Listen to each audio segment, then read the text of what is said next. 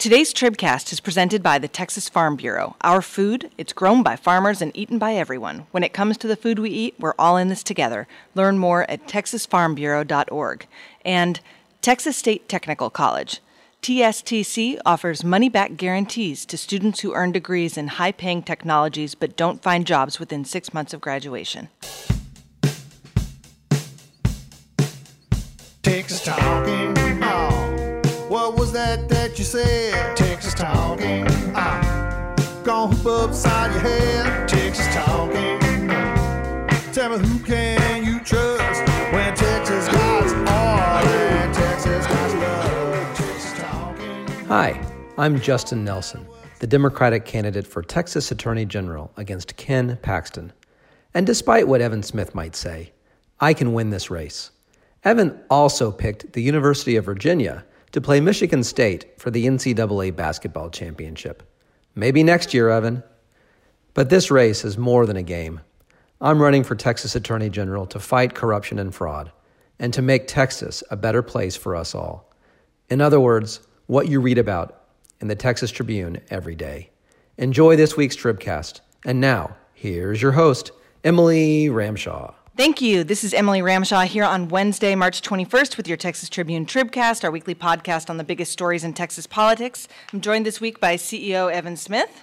I'm just I'm, I'm in a little bit of a grumpy mood. I'm just letting you know. Oh, terrific. I'm glad we're off to a great start already. Good. Political reporter Patrick Svitek. Good afternoon. When I bark at Svitek, you'll know that's what it's about. uh, and we'll say hello in a moment to our community reporter Alex Samuels. Uh, we're also joined for this first segment by Democratic congressional candidate M J Hager. Hi. Thanks for having me on. Yeah, thanks for joining us. Uh, everyone, just a reminder, we're taking your questions via Facebook and Twitter, so please send them our way.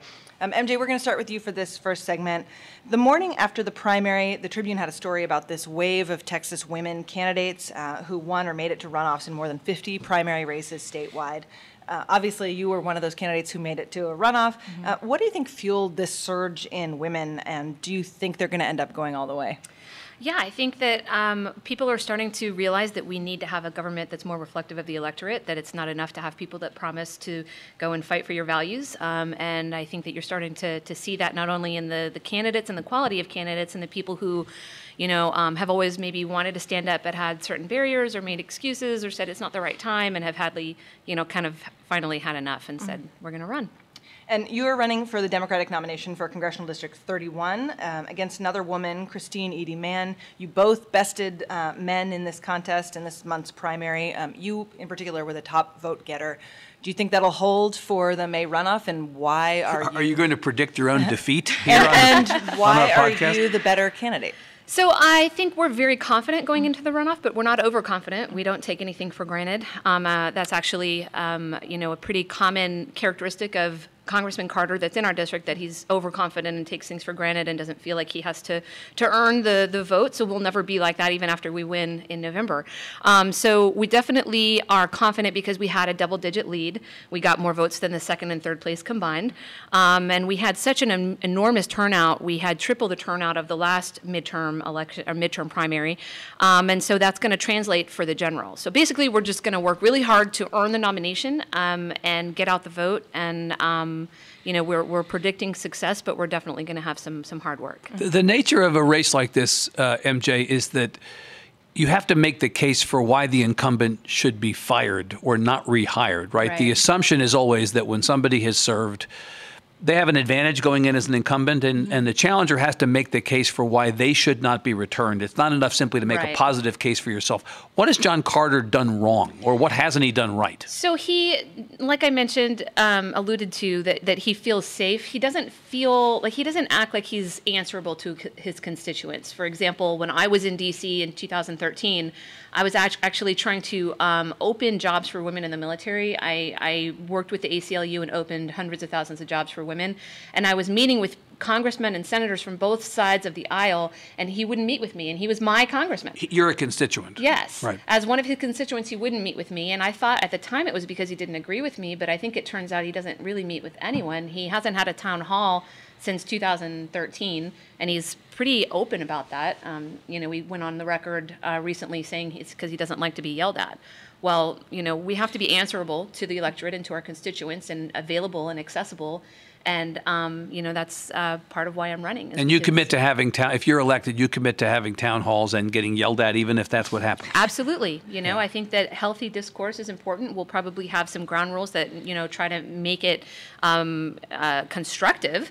But I'm definitely not averse to being yelled at. I was in the military for twelve years. And uh, taking on opening jobs for women, I certainly got yelled at and death threats and angry people. Um, it's important to recognize the motivation for that and understand that they're passionate and trying to fight for for their families. And, you know, we have to come together and stop um, arguing and, and getting so angry at each other. And, and we have to take criticism and we have to be open to our constituents. Most folks don't consider this to be a swing district. They consider this to be a pretty staunchly conservative district. Do you have any indication that you'd get support, financial support from the D C C C or from, you know, from Washington or the party nationally? We've gotten lots of support. Most of our support does come from inside Texas and from inside the district, but we do have um, quite a quite a bit of national attention on the race, which is great. I think it's time that we get some national attention on my district. I've lived in my district my almost my whole life, except national when I was financial attention or just national attention, as in like media attention. Well, ninety almost ninety percent of our donations come from inside Texas, mm-hmm. um, but we do get national um, media attention and fundraising. Um, I think that you know John Carter gets almost half of his money from outside of Texas, um, and so. You know, I think that we, um, the data actually is on our side. The P P P did a poll in November, and I think the numbers are probably even better now, um, that showed that only a third of our district self-identifies as Republican, a third as Democratic, and a full third as Independent. It's not as heavily read as people think. And I think one of those reasons is because we have more veterans in this district than in ninety-seven percent of the rest of the country. And veterans represent an aspect of what used to be considered a reliable Republican vote that are now a little fed up and, and wanting to vote for the right candidate and not wanting to vote for a party. Mm-hmm. Just to take Emily's question, original question, just a step further, I think this is the fifth and most recent district in Texas that D C C C has put on their, their target list. Um, on the question of national uh, influence or involvement. Um, are you concerned about there being too much of that, or at least the perception of too much of that? We saw in the in the seventh district, obviously, how that um, Moser you know yeah, kicked you know, up a lot of a lot of dust. Early yeah. on, um, Senator Wendy Davis uh, came on board not only as uh, endorsing us, but really as mentoring me. She's an amazing human being, uh, really cares about uh, the issues that we're fighting for. And one of the first pieces of advice she gave me was, "You're." She was like, "This race is going to blow up, and you have to protect your values and your integrity from outside in influence," and we have operated that way. Now, that doesn't mean we don't partner with people who have resources and are effective at helping people, and I do think we need to lock arms with people who share our values so that we can win these important races. Um, but my, my district is pretty unique, and I'm a unique candidate, and we are going to run our race, um, and we're very excited to have people who share our values jump on board and help. So, so you're not worried about getting tied to the national Democratic leadership as some candidates have, particularly, and let me ask the question straight away, mm-hmm. you, you will be tied to Nancy Pelosi whether you like it or not, and whether you support Nancy Pelosi or not, because that's what Republican candidates do in general elections. They tie Democrats to the national leadership. What do you yeah. think about Leader Pelosi, and if Leader Pelosi ends up in a position to be Speaker again, if Democrats take back the House, will you or won't you support her for Speaker? So I really honestly have been asked that question a lot, and I think it's an incredibly unfair question without knowing who she's going up against. I can tell you I think she's done some good things for the party. I think she's made some mistakes, just like almost every human being that I know. Um, I would not be adverse to supporting her, but if they put somebody up against her that I think would be better for the party, I would I would support them. I can't say which way I would vote without knowing who's up against her. I do think that there is something to be said for new leadership and new blood, and that's part of why I think an eight-term incumbent Republican like the one I'm going up against, an eight-term incumbent, period, who has done nothing for our district, needs to be replaced. So have you uh, committed, as as other members have occasionally, Beto O'Rourke, who is running for the U S Senate as a Democrat against Ted Cruz, is in part running because he had self-term limited when he first got into Congress. He committed to only serving for four terms. If you think that one of the problems with John Carter is he served too long, will you commit to serving a, a finite number of terms? Yeah, I actually started down that road, and my supporters kind of pulled me back from it, saying that if you get to a place where you can actually be influential and you're, you know, uh, chairing a committee or something like that, then you don't want to have limited yourself. I am for the idea of term limits. I'm open to limiting myself. I just haven't made a decision on that yet. We have a question coming in on social media. Um, your opponent in the runoff has improving health care for all Americans as a key point of her campaign. Mm-hmm. Would you support a single-payer health system in the United States, yes or no? This is from someone named Joseph. Okay, the answer is yes. I think that single payer is the future um, of our uh, our healthcare system, like it is in most industrialized countries. However, I think we need to focus on the right single payer model. I myself have been the recipient of two single payer models, one that worked really well and one that did not work. So I am committed to. I think we need to hold our candidates to a higher standard than and just asking yes or no. The one that doesn't work, pardon me, is the V A. Yes, the V A was active duty military is really the one that I'm thinking of, but the V A is another example of a system that I think could, could use some improvement. Yeah. Um, I am dedicated. The, the one that did work was called TRICARE, and a lot of military veterans understand what that system is, and it, it is a system where you can select your own providers and you have a lot more freedom as a, as a patient.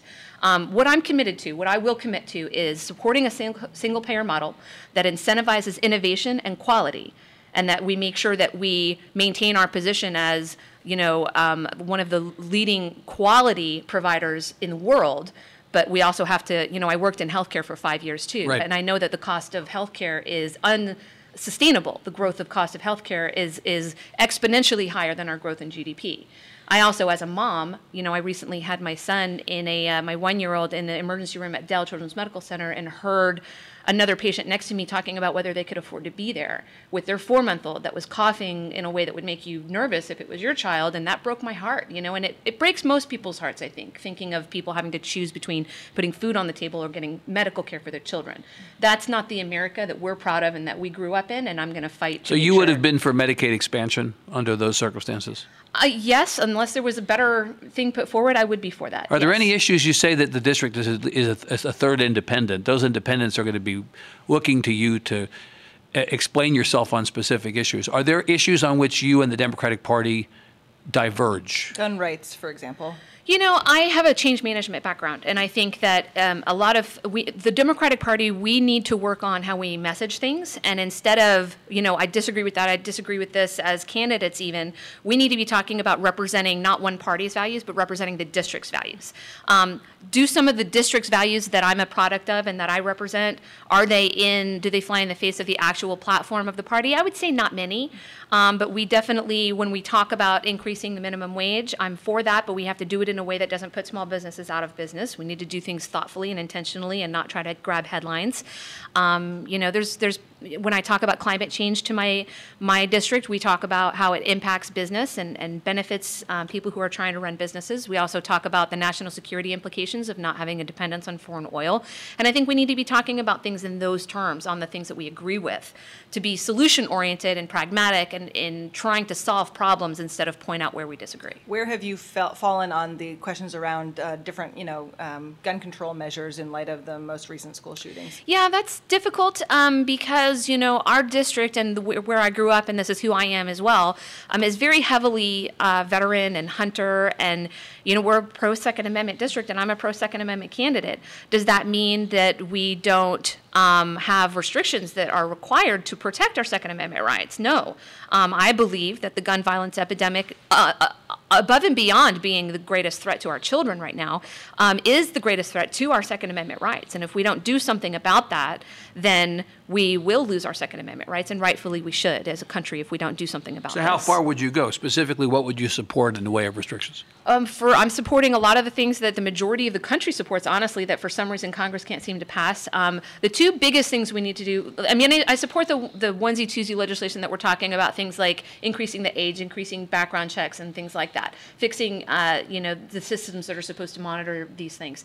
But I personally don't think we're going to see any serious impact on the gun violence epidemic until we do two things. We have to repeal the Dickey Amendment and allow the C D C to Uh, research gun violence and solutions to gun violence, out-of-the-box thinking, things like, you know, they study traffic accidents, and we have things like airbags and seatbelts, and we have an acceptance, a cultural acceptance of those restrictions and laws because we know that it saves lives.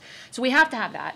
Secondly, we have to walk back the Citizens United decision and get the dark money, super, you know, super investors, uh, not investors, that's basically how they see it, but the, the donors that are, are pouring money into Congress. There's a reason ninety percent of the country wants expanded background checks and Congress can't seem to pass it.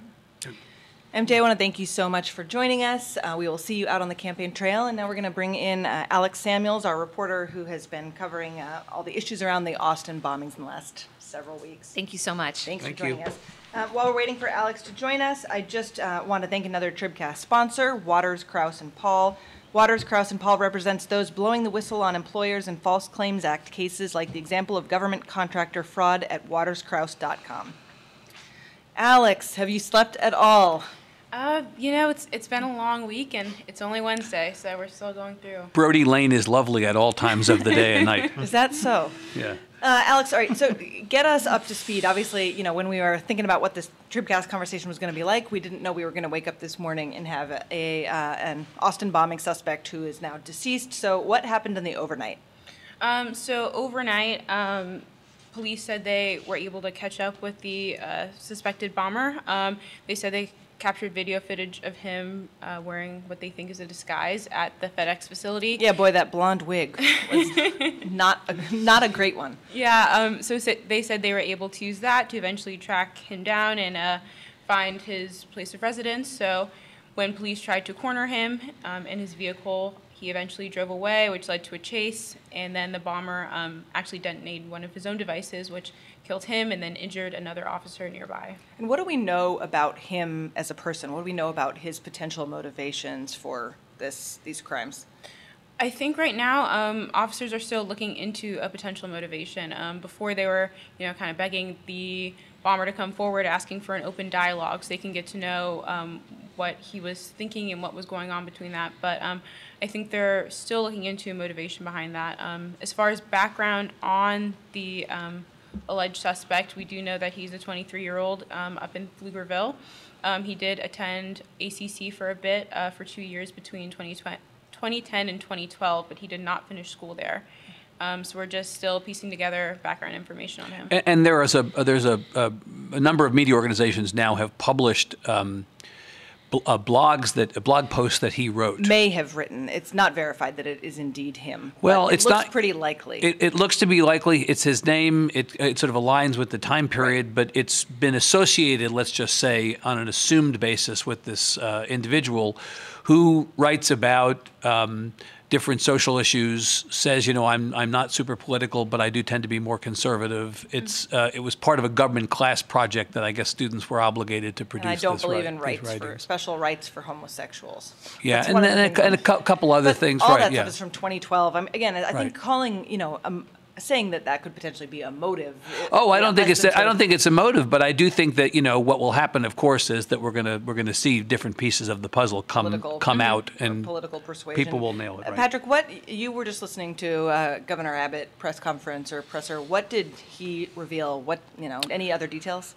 Sure. So he uh, reiterated some of the details we already know about how they, uh, the authorities tracked down this suspect. Uh, one thing that stood out to me was he said that it, it was his understanding that in basically about twenty-four hours leading up to the suspect's death early this morning, uh, police and other authorities were able to closely track and monitor him. So it sounds like he was pretty firmly on their radar screen, um, if you date that back all the way to yesterday morning uh, in some ways. And so it seems like they were very clearly honing in on him over the past twenty, at least the twenty-four hours leading up to his death.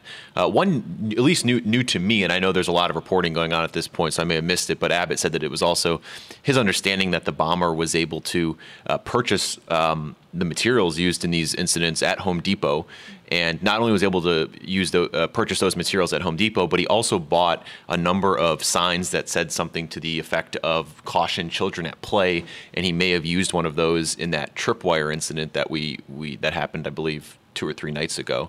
And so that that just another uh, kind of somewhat small detail on on how this all was concocted, at least on the, the bomber's end. What's been the national conversation? I mean, obviously, we're hearing a lot about whether, you know, Trump did or didn't weigh in and didn't and did or didn't weigh in soon enough. And then the sort of national debate around when somebody's labeled a terrorist versus when they aren't labeled. Well, the White House press secretary yesterday came out and said, we don't believe that this is terrorism, right, at least based on what we know.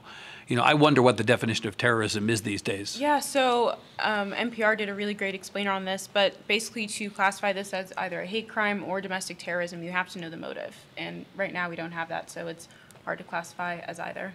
Right. I mean, I think a lot of people are like, you know, either going after law enforcement or going after the media saying, like, just call this what it is, terrorism. Well, somebody blowing people up for shits and giggles feels no, like terrorism to actual, me as a citizen. I'm sorry. Yeah, look up the definition of terrorism. I mean, I think the actual definition of terrorism is, you know, like politically motivated or some kind of, you know. So what do you call somebody who blows people up for not political reasons? Sick. A bomber. I think that's the clinical term. You are a delight on this podcast. Oh, I'm just saying, you know, I think that, again, I think Alex is right. I think the, the answer is you need to know a motive before you can determine yeah. what somebody was up to. But, I mean, what is the sentiment around how early or late Trump, you know, came to the table in any of this? There was definitely um, some backlash I saw on social media in the beginning stages when he was not commenting. Um, I think he did initially tweet about this. Last, yesterday, and he just said. Well, that he the, sent an all capital letters yeah. tweet today saying that the bomber yeah, was dead. So. Yeah. yeah, right when that happened, and he was right. uh, praising law enforcement and everything like that. But it took him a few incidents in to actually say something about. Did, the bomber. Alex, did the police chief of Austin get uh, uh, high marks, low marks, or what yeah, through all this? I was going to ask that. What you think about Manley's performance here? I think Art Acevedo, who's the former Austin police chief, he had. Said that this is the time to uh, take interim interim chief uh, Brian. Off of his name, yeah, yeah. and actually uh, make him the formal Austin police I, chief. I confess that I thought maybe he already was the permanent. You know, I, I think it's really hard to judge these kinds of things. I think there was a push; people wanted more information. The public wanted more information than was available. At the same time, you knew why the police were being cagey about it; like they had to be really careful. They wanted to get the guy. They wanted to get the guy, and they did right, get yeah. the guy. In you know. Right. Relatively short order after he showed up at the FedEx, but if there'd been a couple more of these, you know, I don't know. Can we talk about the Ken Paxton facepalm last mm. night on Fox? yes. Yeah. Before we get to that, I was going to say, I, I obviously don't cover the Austin Police Department full time, but I thought they did a good job of communicating with the media and the public about what was mm-hmm. going on. I mean, after pretty much every one of these incidents, they had a media availability within one or two hours after the, the you know call came in or something like that. I know they didn't always answer everyone's questions to their satisfaction, but it, it struck me as a pretty um, smooth operation in terms of at least being available to the media as soon as they could, you know, possibly be, at least from where I'm sitting. And so. Before we talk about Ken Paxton, I want to talk about the definition of terrorism, which I now have on uh, my Slack feed here. Terrorism is the use of intentionally indiscriminate violence as a means to create terror or fear to achieve a financial, political, religious, or ideological aim. So if you don't know the financial, political, religious, or ideological aim, it's hard to call it terrorism. Mm-hmm. There. And now I'm, let's I'm, talk about Ken I'm, Paxton. I'm dissatisfied. I mean, what else is new? Well, but like what... What doesn't fall in those buckets that could have been his motivation? Uh, mental illness? So a crazy person doing uh, random bombings, we just call a bomber and not a terrorist. All right, let's talk about Ken Paxton. Agree to disagree. Uh, so Ken Paxton goes on Fox News in the middle of last night's random Goodwill. Somebody put some strange device in their Goodwill box, cleaned out their grandfather's closet or something. So walk me through what Ken Paxton did. Patrick? You want me to take this one? Sure. Okay. You can be the Ken Paxton whisperer. Right, sure. Right so um, the Austin Police Department, uh, in the wake of this incident, had tweeted out that it was not related um, to... the previous bombings that have put the city on edge. And it was certainly a very fluid situation. I don't know if, if Ken Paxton had uh, talked to Austin police before going on Fox News, but it looked like he, he had was previously... In, and he was in Washington, by the way, right? Yeah, because he, he was meeting at the White House. Um, so it looked like he had previously been scheduled in that day to go on Fox News at that time. And in the middle of um, you know the kind of immediate aftermath of this incident at the Goodwill store, which the Austin police and I think other authorities at the time said was not connected to other bombings. Ken Paxton was on Fox News and was asked about it and said, no, I'm talking to uh, people on the ground there. Uh, he said, some of my law enforcement sources, um, and they tell me that this is indeed the same uh, bomb bomber and that it is uh, connected to those other bombings. Um, he later, a few minutes later, or several minutes after getting off Fox News, he started calling into a few local T V shows and kind of setting the record straight or trying to clear the air on it and saying that he was getting conflicting information. And I think on one show he may have completely walked it back and said, no, I, I now know that it's not all he did, connected. Yeah. Right. This and so, may have been an incident of him being pre-scheduled. You know, all sure. of us have probably been on T V for one thing and then yeah, suddenly but why, they switch but why, gears and ask you something but, but else. But why come out and say it if you're not there and if you don't know? Yeah, right. Not a good move. But at least he did come out and say, you know what, I was wrong about this. And and quickly, to his credit. Right. Yeah, and, and the yeah, and then speculated. There was a media availability later in the night where, or shortly after that, I think, where they the police, or there was assistant police chief, I think, who reiterated that it was not connected. He was asked about what the attorney general said and said he, he couldn't comment on it. Mm-hmm. Evan, in your history in Austin, have you ever experienced anything like this? I mean, I just, like, personally, I mean, well, speaking so of terror, here, I felt quite terrorized. I've lived here twenty-seven years, or going on twenty-seven years.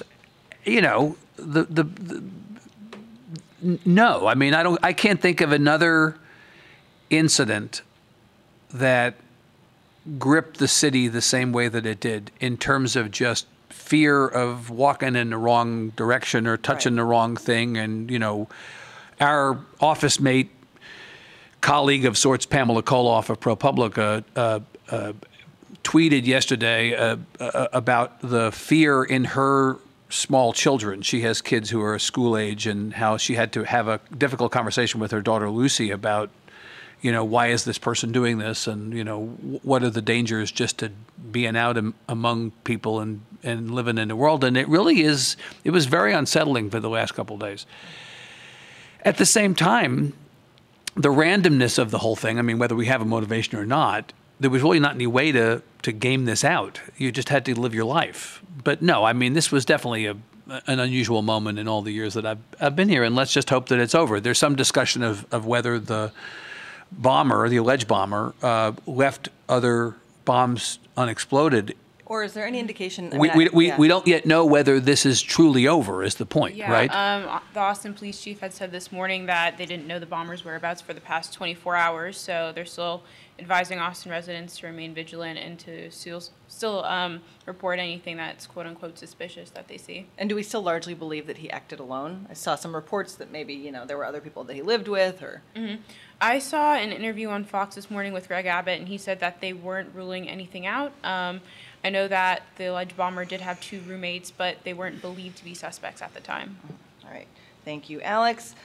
All right, we've got several minutes left here. Um, Patrick, I want to move to you and talk about the uh, now notorious data firm Cambridge Analytica, which has been all over the news this week, um, booted from Facebook, accused, among other salacious misdeeds, of improperly harvesting information from the profiles of fifty million uh, Facebook users in its bid to get Trump elected. But Trump wasn't the company's only client. He had a client here. They had a client here in Texas, correct? Yeah, that's right. So before this firm worked for the Trump campaign in the twenty sixteen general election, uh, it was a uh, pretty well-known uh, vendor, or at least by the end of the primary, it was a pretty well-known vendor to Ted Cruz's presidential campaign. And uh, over the course of the twenty sixteen presidential primary, and I guess in the months afterward, Cruz's campaign had disclosed to the F E C that it had paid this firm somewhere around five point eight million dollars, uh, which is pretty significant. Yep, not small uh, it was uh, also a, you know, it was also a firm that factored pretty prominently into a lot of stories about the, the Cruz campaign's kind of vaunted data operation. Now, you know, there's there are conflicting accounts of how long and, and you know, in what capacity exactly this firm was uh, utilized by the Cruz campaign and how effective it was. And just like there are disputes about that regarding its role in the, in the Trump campaign. But the bottom line is that it was paid millions of dollars by the Cruz campaign. Uh, it was, you know, touted in, in public at the time as, as kind of this uh, cutting-edge technology to help identify voters and turn them out. And so it, it had a pretty prominent role in, in Cruz's campaign in, in that regard. Texas Democrats are saying that the media is not sufficiently hanging this like a weight or a millstone around the neck of Ted Cruz. What do you think about that? I think that it's being covered pretty, uh, pretty thoroughly. Um, you know, obviously, its most high-profile client was the person who is now the president, so that's going to be uh, the, where a lion's share of the media is going to go. Um, but I think that people are continuing to look into its ties to Cruz's campaign. This is going to follow and Cruz around? I think it could. You see that his Democratic opponent, Beto O'Rourke, congressman from El Paso, is, is making a little bit of hay out of it. I don't know how much he's going to elevate it as an issue. He happens to have an election coming up, so it will probably be a bigger sure. issue and made yeah. a bigger issue, obviously. By you the know, Democrats. I think it's it's kind of a complicated issue. I mean, I can, you know, sitting here today, you know, I was thinking about how how I was going to sum up what exactly they were accused of doing.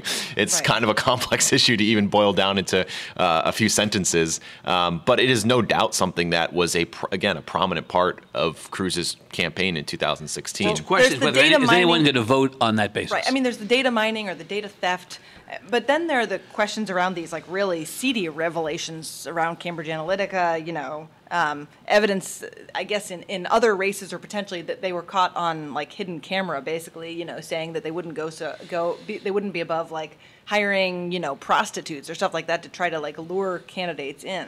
I mean, we don't have any evidence that happened in any domestic. Boring old dirty tricks. I, yeah, domestic race. I don't see a statewide election turning on uh, a past vendor to someone's campaign, even if it was a, mm-hmm. as significant of a vendor as this one. But it's it's certainly, you know, an issue that Cruz has to answer for, and his his campaign has uh, sought to answer a little bit for. If they put out a statement um, on Monday, I believe, basically saying this firm assured us that everything that they were they would do uh, would be above the board and would be legal in accordance with all relevant rules and regulations, and then that was laid out in, in contractual language that they had at the time. Uh, but the bottom line is that this is not leaving headlines anytime soon. Um, and again, while it's being most closely associated with the Trump campaign, I think that's still going to have some spillover effect on on Cruz and, and him and him going forward. I mean, they're going to be could be congressional hearings. Um, I think that, you know, not and there's already legislative scrutiny on yeah. it overseas um, in the U K. So it's not going away anytime soon. And it'll be interesting to see if, if this throughout the, this process, whether uh, there's any new information dug up on its exact role within the, the Cruz campaign. And what does this mean for, there's one more Texan mixed up in all this, and that's Brad Parscale, the Trump sort of, you know, web guru turned campaign chief. I mean, what role did he have in sort of securing or working with Cambridge Analytica? And, you know, could this jeopardize him at all in his current role?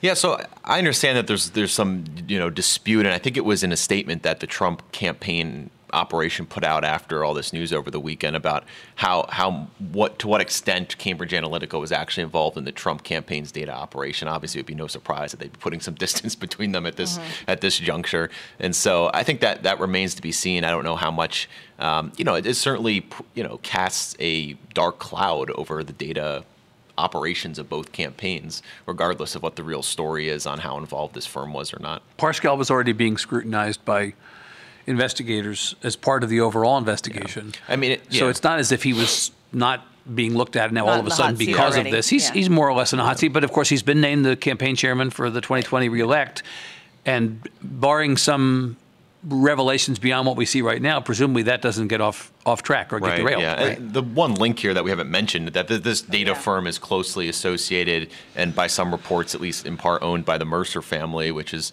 um, Robert Mercer is this uh, New York hedge fund uh, billionaire who is a huge Ted Cruz supporter, went on to become right. a huge Donald Trump supporter. I believe he and his uh, he and his daughter, or Rebecca, the whole family, yeah. had given something like eleven million dollars to a pro-Ted Cruz super PAC. And uh, there's been some reporting, not by us, but by other people, uh, that, you know, basically that these campaigns retained this firm because it had such a strong tie to these their wealthy patrons, basically. And so that's why they kept them, you know, it was an effort to keep them keep them satisfied. A tangled web. All right, well, that's all the time we have this week. If you like listening to the Tribcast, please do us a favor and leave us a review on iTunes. Those ratings help us reach more listeners like you. And if you value the Tribune's nonprofit, nonpartisan newsroom, please consider making a donation at support dot texas tribune dot org. Thanks to Shiny Ribs for our music, and to the Texas Farm Bureau, Texas State Technical College, and Waters, Krause, and Paul, our sponsors this week. On behalf of Evan, Patrick, Alex, M J, and our producers, Justin and Bobby, this is Emily. Thanks for listening. Texas talking. Ooh, that Texas talking. Texas talking. Talk about Texas talking, baby. Texas talking, baby. Texas talking, baby. Texas talking. You are a delight on this podcast.